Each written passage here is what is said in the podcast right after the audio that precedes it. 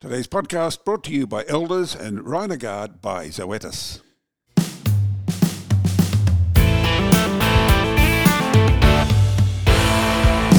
Hello, I'm Kerry Lonergan. Welcome to the Weekly Grill. Today, the CEO of the world's largest vertically integrated cattle beef supply chain, which remains family owned. With that description, I could only be talking about the boss of Australian country choice, Anthony Lee. Welcome. You are on the grill with Beef Central. Thank you, Kerry. Nice to be here. Anthony, obviously born into this family business, but did you always want to be involved, or was it more a natural and uh, inevitable process of evolution?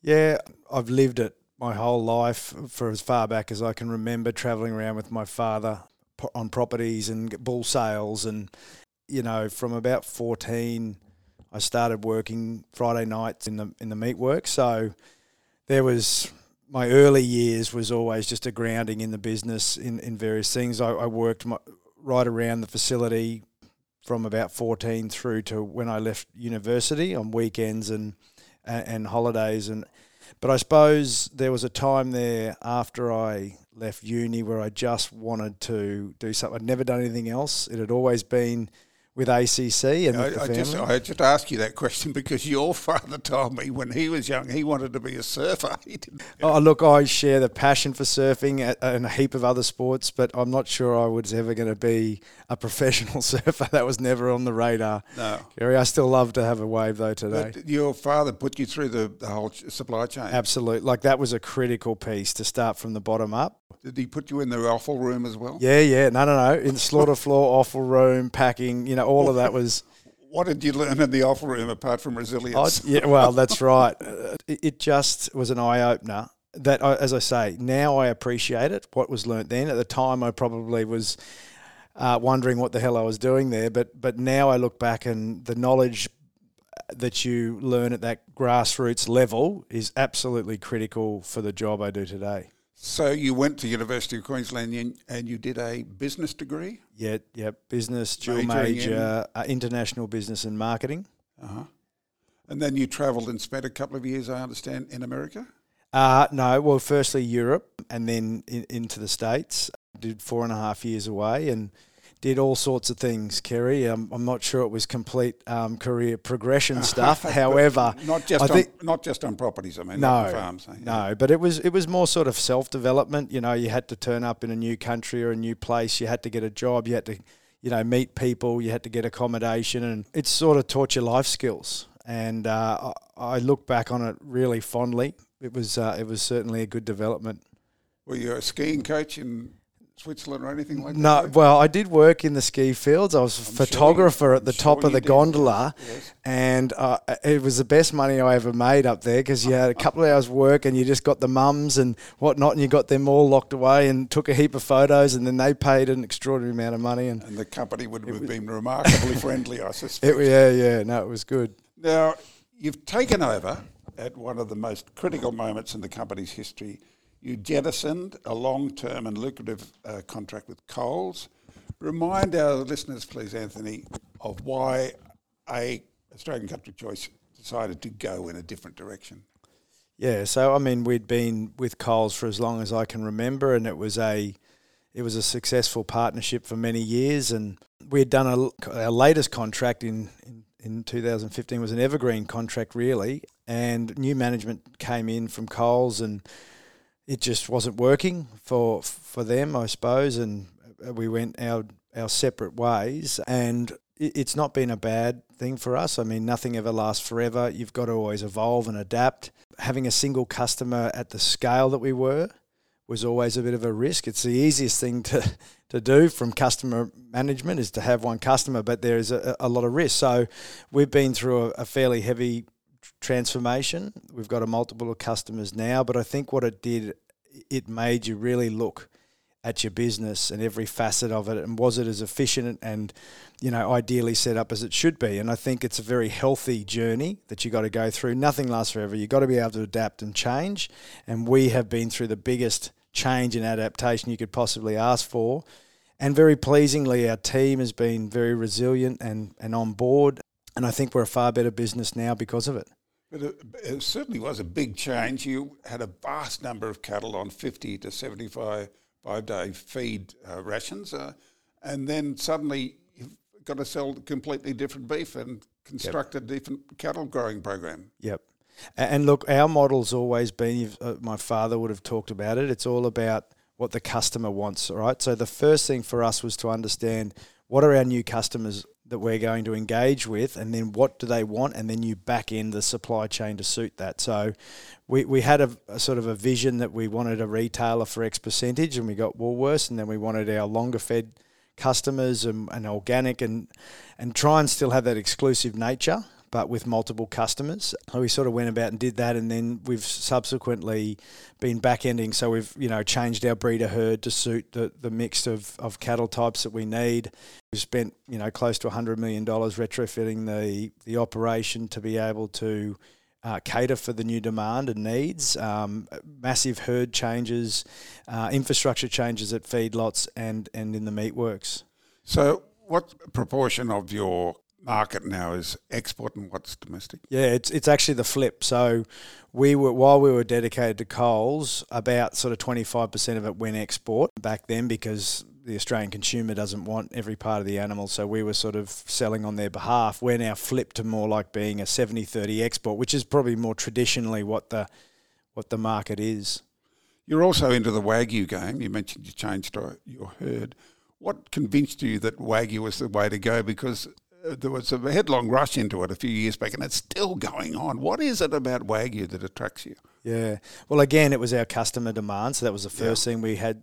Jacks Creek, Rangers Valley Stockyard, yeah. some reputable brands that we'd engaged and doing business with. So we wanted to underpin some of those brands with some of our supply chain. So, you know, that was the first thing. But what we've learned along the journey is because it's very different to, you know, your conventional – cattle and it's not really the conformation you're looking at, it's what's going on inside. There's a lot more detail that's required around the genetics and understanding every joining and, and that's brought a rigor into our business that we, we didn't have. And it's it's um it's certainly been a refreshing change and I know our team really bought into it.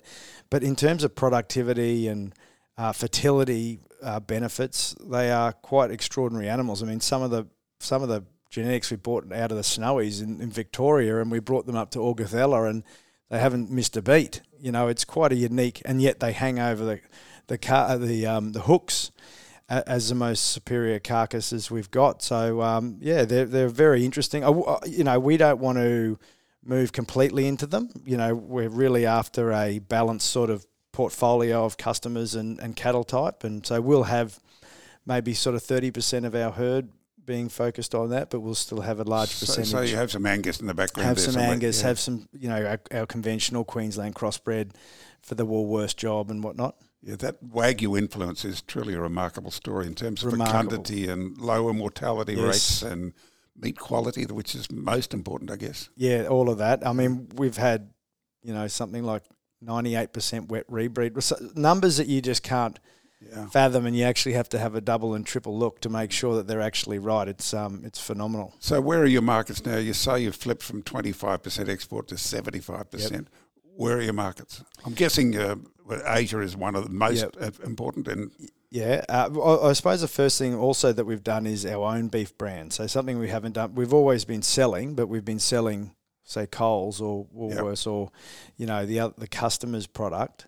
Whereas now we've actually got our own, so about 15, 20% of of the, or actually it's more like 40% all up, but 50% of our own brand is produced and we're selling. Uh, a lot of that in, is into Asia, but you know the US are becoming a bigger market and, and Canada are becoming a bigger market.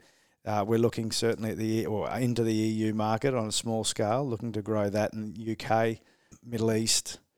You know, we've got we're, we're fairly well spread. What we don't have is China. We lost that that license a couple of years back, and again, see, I look at that as a bit of a similar thing with the Coles thing. Is you were quite reliant on them, and and you it was a challenge to move away from them while you had them. But when you lose them, you have to go about redirecting your supply chain and trying to build new business, and that forced us into markets and and customers that we probably wouldn't have otherwise got. And I think it's again made us a more resilient business. If ever we get China back. Yep then we will look to go back into it, but a far lesser percentage.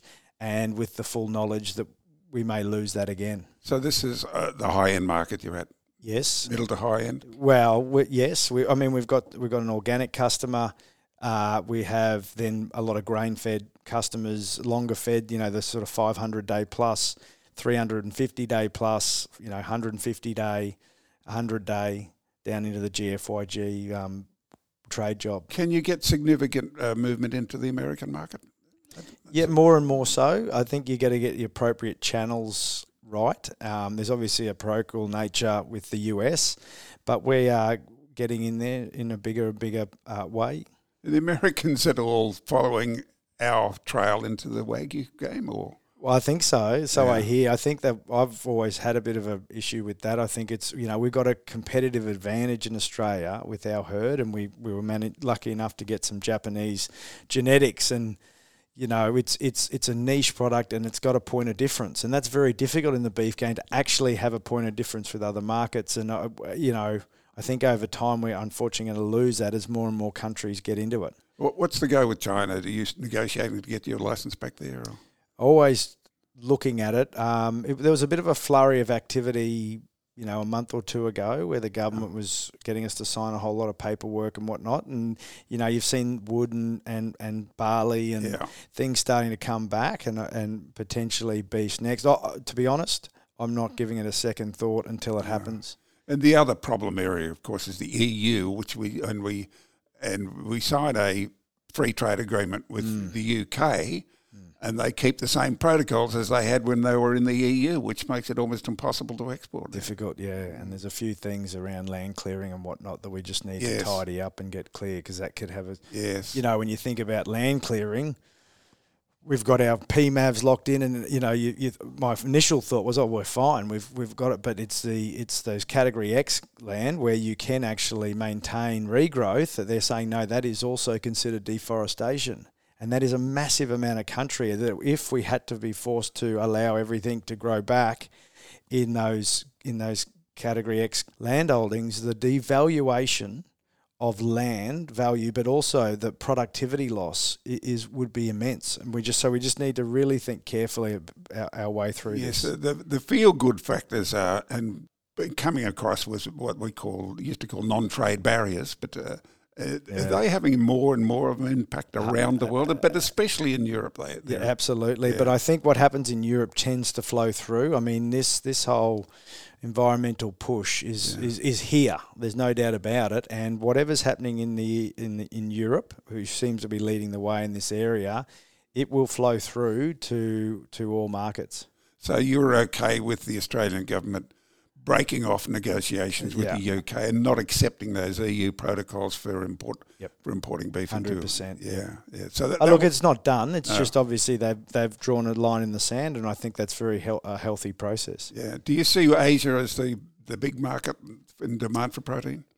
Uh, yes, it certainly is for that for us. But I, I'd li- again like to think that we've got a balanced portfolio. Um, as more, I mean, you know, the Middle East is certainly of, of interest, and, and, and the US is some uh, is a market that I never want to, you know, always want to try and have some some um, you know product going into that th- those areas. I'm speaking with Anthony Lee. He's the CEO of Australian Country Choice. We'll be back in a moment. Breathe easy with Rhinogard, the only single dose intranasal vaccine for control of IBR in your cattle. Get in control of bovine respiratory disease, that's BRD, before it begins. Just deliver a single intranasal spray of Rhinogard for rapid IBR control and add a single dose of Bovishield MH1 for protection against pneumonia or rapid protection against MH and IBR in your weaners and pre-feedlot cattle. Breathe easy with Bovishield and Rhinogard. Available from your local vet today. For over 180 years, Elders has proudly been supporting Australian livestock producers. Elders supports your business across the production cycle with more than 350 livestock agents, access to specialist livestock advice, and auction services. Draw on our established relationships to buy and sell commercial and stud livestock across domestic and international markets. Enjoy Del Credere guaranteed payments when you sell with Elders. Livestock funding also available subject to approval. Elders for Australian agriculture. You're back on the grill with Beef Central. Our guest today, Anthony Lee, CEO of Australian Country Choice. Now, I'll ask you this question. You don't have to answer it if you don't want to. Your meatworks That's- at Cannon Hill. Yeah. Your meatworks at Cannon Hill, big site, big operation. Are you wedded to this site? Oh, I I love this site. You couldn't replicate it. So what we've got here is world class. Like it really is an amazing facility. If you're here today, you wouldn't have smelt it. You know, it's very unique, and we take people through here every week, whether that's government, uh, industry. Um, or non-industry and just the general public, and there's never a person that steps out of this place that isn't, you know, really impressed by it. So, you and know, can, what, can I say that you've done something, I think, I haven't said it myself yet, but you've done something unique. You've actually built a viewing platform for visitors. Yeah, so we've got a spine through our factory that has viewing it, um, windows into every one of our production facilities, so we can take people in their planes, plain clothes, Yeah. without disturbing production or the risk of cross contamination, and take them through through the whole process. Um, and as I say, everyone, even the people that are a bit concerned about a meatworks and a slaughter floor and all those things, you'd be amazed at how long they can spend up there. And once they actually get to see it, um, are really quite interested in, in how it works. And I always have, I've, I've always said I'd actually be very welcome to being not a shut off industry, to be actually able to open up what we do. Now, you've had a blue with the Brisbane City Council about some zoning issues here. Is that ongoing or has it been resolved? Or? It, we're working through it. It's Working a ju- it's a journey. I mean, for me, it's very simple. We're in an industrial area. It's zoned industrial. All we're doing is trying to uphold the integrity of the zoning, um, and it's not just for for um, our business, but there's a lot of heavy industry businesses in the Australia Trade Coast, and it needs to stay that way. I mean, what what other places got the Port of Brisbane set up like we have? You know, we've got the the um, the airport, the seaport, and all this major industry in the area. Uh, it's it's a it's, it's absolutely brilliant. We need to to look after it. You were quoted as saying once that if push come to shove, you would take your meatworks elsewhere and the 1,200 jobs that go with it. Well, only only because we're going to get forced out by you know bars and restaurants and uh, non compete non you know compatible activities. You know, it's it's only out of force. Uh, we don't want to get we don't want to leave, but if that happens around us, we know that in time they say that it'll all we can all work together and it's all going to be good. But we know in time that um, there will be issues coming at us from people that have forgot long forgotten who was here first and what the actual zoning of the area is, and they'll have an issue with it. Speaking of the abattoir, Anthony, um, it's becoming more and more automated, especially at the um, at the front end, I suspect, Yeah, or the we- back end. I beg your pardon. Yeah, the back end. Yeah, we're still, you know, we're along. The holy grail is a fully automated system, but uh, and it's obviously being done with pigs and, and sheep and the like. Uh, cattle is a bit different with a lot more seaming. Everything's a bit different, and, and you know you cannot lo- losing one percent yield.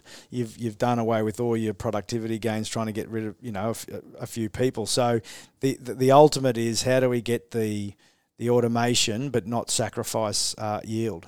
Artificial intelligence, the most talked about topic of today, is that playing any part in the beef processing business? We do a lot of AI, but that's on properties, so Yes, we're, we're, we're we're right into that. But I, I, look, I'm I'm not technologically that savvy, and so I, I get a bit nervous about it all. Um, I'm sure I'm sure it'll play a part in some capacity, in some in some way. Personally, and what we've seen here, it's not it's not here yet for us. I'm sure some 18 or 20 year old Yeah. walk into your office and tell That's you all right. about it someday. That's right. So you've also made a play in the goat game, which I thought was quite, how can I say, brave mm. of you. we have small stock. You know, Yeah. where we've gone into, or we're looking just a, a bit as a synergy for our cattle business. So where we've set it up is running on cattle country, but more suited to goats. So where there is browse opportunities, and you know they just eat differently. So we've got the same amount of cattle in some of our country, yet we've got you know additional goats on there, and and and therefore more kilos coming off the same body of land. And as as we move towards trying to feed 20, uh, 10 million people by 2050, we've got to keep thinking about how we become more and more efficient, and we just see that working in synergistically with our with our cattle business and, other add-ons as well, like exclusion fencing, I suppose. Yeah, all of that, and yeah. the, the, Queensland government's been great and really supporting that, and that is bringing back small stock into a, into Queensland, no doubt about it and not to mention the you know control of, of dingoes and the like. So yeah, no, it, it, it's certainly interesting. The other thing for us too is the the horizontal nature. We're vertically integrated as a family. We can ride out the shocks of the variation you get within a cattle and beef operation. But then if you're across proteins, you've got further hedging. Um, to be able to handle if well if beef's too dear or potentially goat and sheep meat's cheaper and you know that whole thing people still want to eat meat they just move between the proteins yes What's your over, overall view of our overseas markets, uh, or or should I say, are you okay with the marketing of beef here and overseas? In other words, I'm asking you, do you think MLA is spending its money wisely? I think um, Australia's in a really strong place from our clean green image. I think we've really priced ourselves out of the market just th- naturally through the the price of cattle where it's gone. It's come back, and I think for me, it's it's educating the the average consumer. I don't when I talk to people, I don't think anyone knows anything about meat processing and all the science and technology that goes into it. I don't think anyone understands meat really and how it's what good looks like, how do you look after it and so for me it's it's I don't see enough of the everyday person getting the information to be able to help them do a better job with meat which moves to my next question, brings it straight to it. In fact, I, I, and I know education is one of your pet subjects. Is it true this rise in interest in education probably started when one of your children reported on what a teacher had said about their father's business? that is your business. Yeah. That business being the red meat industry. There's an element of that for for yeah. Yeah, for sure. Um, there's so. No, what did your child say? Oh, that I was, you know, killing the planet type thing, and animals were, you know, cattle were really bad, and and you were part of the problem, sort of thing. And this was a message your child was getting yeah, at school. Yeah, that would, that would fizz you up in a minute, wouldn't it? it a little bit, yeah, for sure. And and it's not just me. I hear that from a lot of people that, that that's the sort of thing happening, and there's a lot to be said in this in this space. But you know, f- first thing is that food and fibre is in the curriculum today. So we're halfway there. That, that is a massive, most industries would love to have their industry in the curriculum. We've got it. We just need to get it taught. And um, so I, I'm less about trying to stop teachers saying, you know, these things, more about educating teachers and others about what what good looks like. Like, what are we saying? We're not. We're not. We need food we need fibre. We can't do without that. So I think we've got to get past this fact that we're, you know, it's all bad to saying, well, it's actually good, but let's, we got these challenges, it's actually, you know, supporting the survival of our, of our race. So we've got to have it. So how do we just do it better? So come together as opposed to be so divisive. Come together, and that's got to be in the in education because everyone funnels through there. Whether you're a lawyer, doctor, or a tradie, or a meat worker, or whatever you are, you've all come through a schooling system. It's in the curriculum today. Well, and we're the second biggest industry in Australia if we unite, not beef, not goats, not not red meat, white meat, hort fisheries, together. We have to come together and solve this problem because a kid doesn't really care about what sector it is when they're young. You know, later in life that they'll they make their decisions about where they want to end up. But when they're in year one and year two and year three, it's just the education of the overall industry. And the great thing about agriculture or food and fibre industry is they love it. You take a kid out west or show them what we do, they're absolutely fascinated. And I'm talking about a meatworks as well. I've had my four year old, three year old through the facility, had to pick him up to see through over the viewing area because he wasn't tall enough. And they came away still eating meat and, and quite interested. So I think we think we can't expose them to any of that, but actually they, when they used to grow up on a property, they saw all of it for a start. Yes. They're very resilient, you know, and, and as long as it's done in the right way, um, I think absolutely exposing kids to what we do is important. So people, especially children, need to know and importantly understand food and the food and fibre supply chains. Yeah, absolutely. Mm. And, and look, there are people doing it really well, and we're in education, and where it's being done well, there's um, there's some real success stories, and I, I've used Barker College as one example. It's a it's an urban school out in Sydney, made up of urban kids, and they've got more graduates coming out of that program than any other school in Australia, and they have a 95% parent satisfaction rating, and it's higher than any other subject in that school because they have a focus on food and fibre. Yeah, and that but what he sort of Scott Graham, who's a, who's an urban guy that's gone into you know agriculture education, he he talks about how he does it from you know, not paddock to plate, but from plate to paddock. He, t- he, he introduces the honey or the coffee or the steak, the things that kids know, and then he slowly works his way back. And uh, it's very successful. Uh, can I just pass on to you? The Zanda McDonald Award winner this year is a graduate of Barker School. Yes. And he was a an urban cowboy, he said. There you go. And There's he's turned into a bush rooster and the yep. Zanda Award winner. Yep, and, and, that, and that's a really good point because there's as many there's as many jobs in in in cities as there are in regions for for in agriculture, and there's as many jobs off the tools as on the tools, and we need all of that. I get a chat from my country friends that they have an impression of an anti-farming sentiment in the big cities.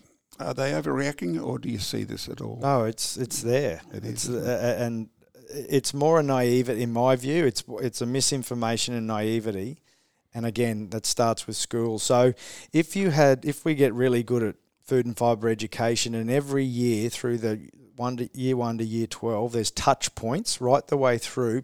I believe, and seeing what I see and we, what we see when we go out there, if if they've had that exposure, they'll be far less likely to be so negative about it because they'll have actually un- understood the basics. Even if they end up as a lawyer or a doctor or a teacher or whatever it is, they'll have had some exposure to, to, to food and fibre. And, and you're also involved in a mentoring program. Is this sort of uh, cross the boundaries here with your mentoring and your desire for education? Yep. So I'm a mentor for a, a fellow by the name of uh, Xavier McCluskey who works at down at Tamworth for um, Woolworths. Uh, great young fellow. We've only just started, so I've literally got off the phone to him today, but we've only just started. So there's an interesting project that we're working on um, that he'll be involved with, and not it's not just my, my, mentorship, but he'll have exposure to a whole lot of great people that are a part of this project that he'll learn from as well. So. And, and that's through agriculture, isn't it? A, a, lot of people like yourself, senior people, experienced people, are giving their thoughts and processes yep. to to yep. uh, the up and comers. That's it. Yep. Yeah. Anthony, your grandfather, and I have to say I was very proud to know him when he, when I was a younger man. Your grandfather was a politician. Are you any ambitions here? Absolutely none. None. Absolutely none, Kerry. No, no, no. That's not my bag, mate. I, I don't think I'd go. I, I speak my mind too much to to, to get anywhere near that space. No, you wouldn't go far at all if that no. was the case. Now, uh, what about agri-politics? Oh no! Look, I'm I, I like the cut and thrust, I suppose, of business and the strategy and building things, and you know that's more where I like to be. Where do you want to see uh, Australian Country Choice in say five years? Well, in five years, really a, a, stable business, you know, with the new customer mix and whatnot, and then branching out into these other proteins. I, would like to see us multi multi species in Australia, but also a, a, global footprint as well. I think that the next natural hedge I see is northern southern hemisphere. You know, you've got El Nino down in in the south, and you've got La Nina in the north. So there's you know all those things, and if um, biosecurity issues come into Australia, you've got other other countries in which you're operating in. So you know, just evolving over time. Anthony Lee, CEO of Australian Country Choice, it's been a great pleasure to have you on the grill for Beef Central. Thank you indeed. You're most welcome. Great to chat to you, Kerry. And thank you for joining us. Until next time, I'm Kerry Lonergan. This has been the Weekly Grill brought to you by Elders and Rhinogard by Zoetis.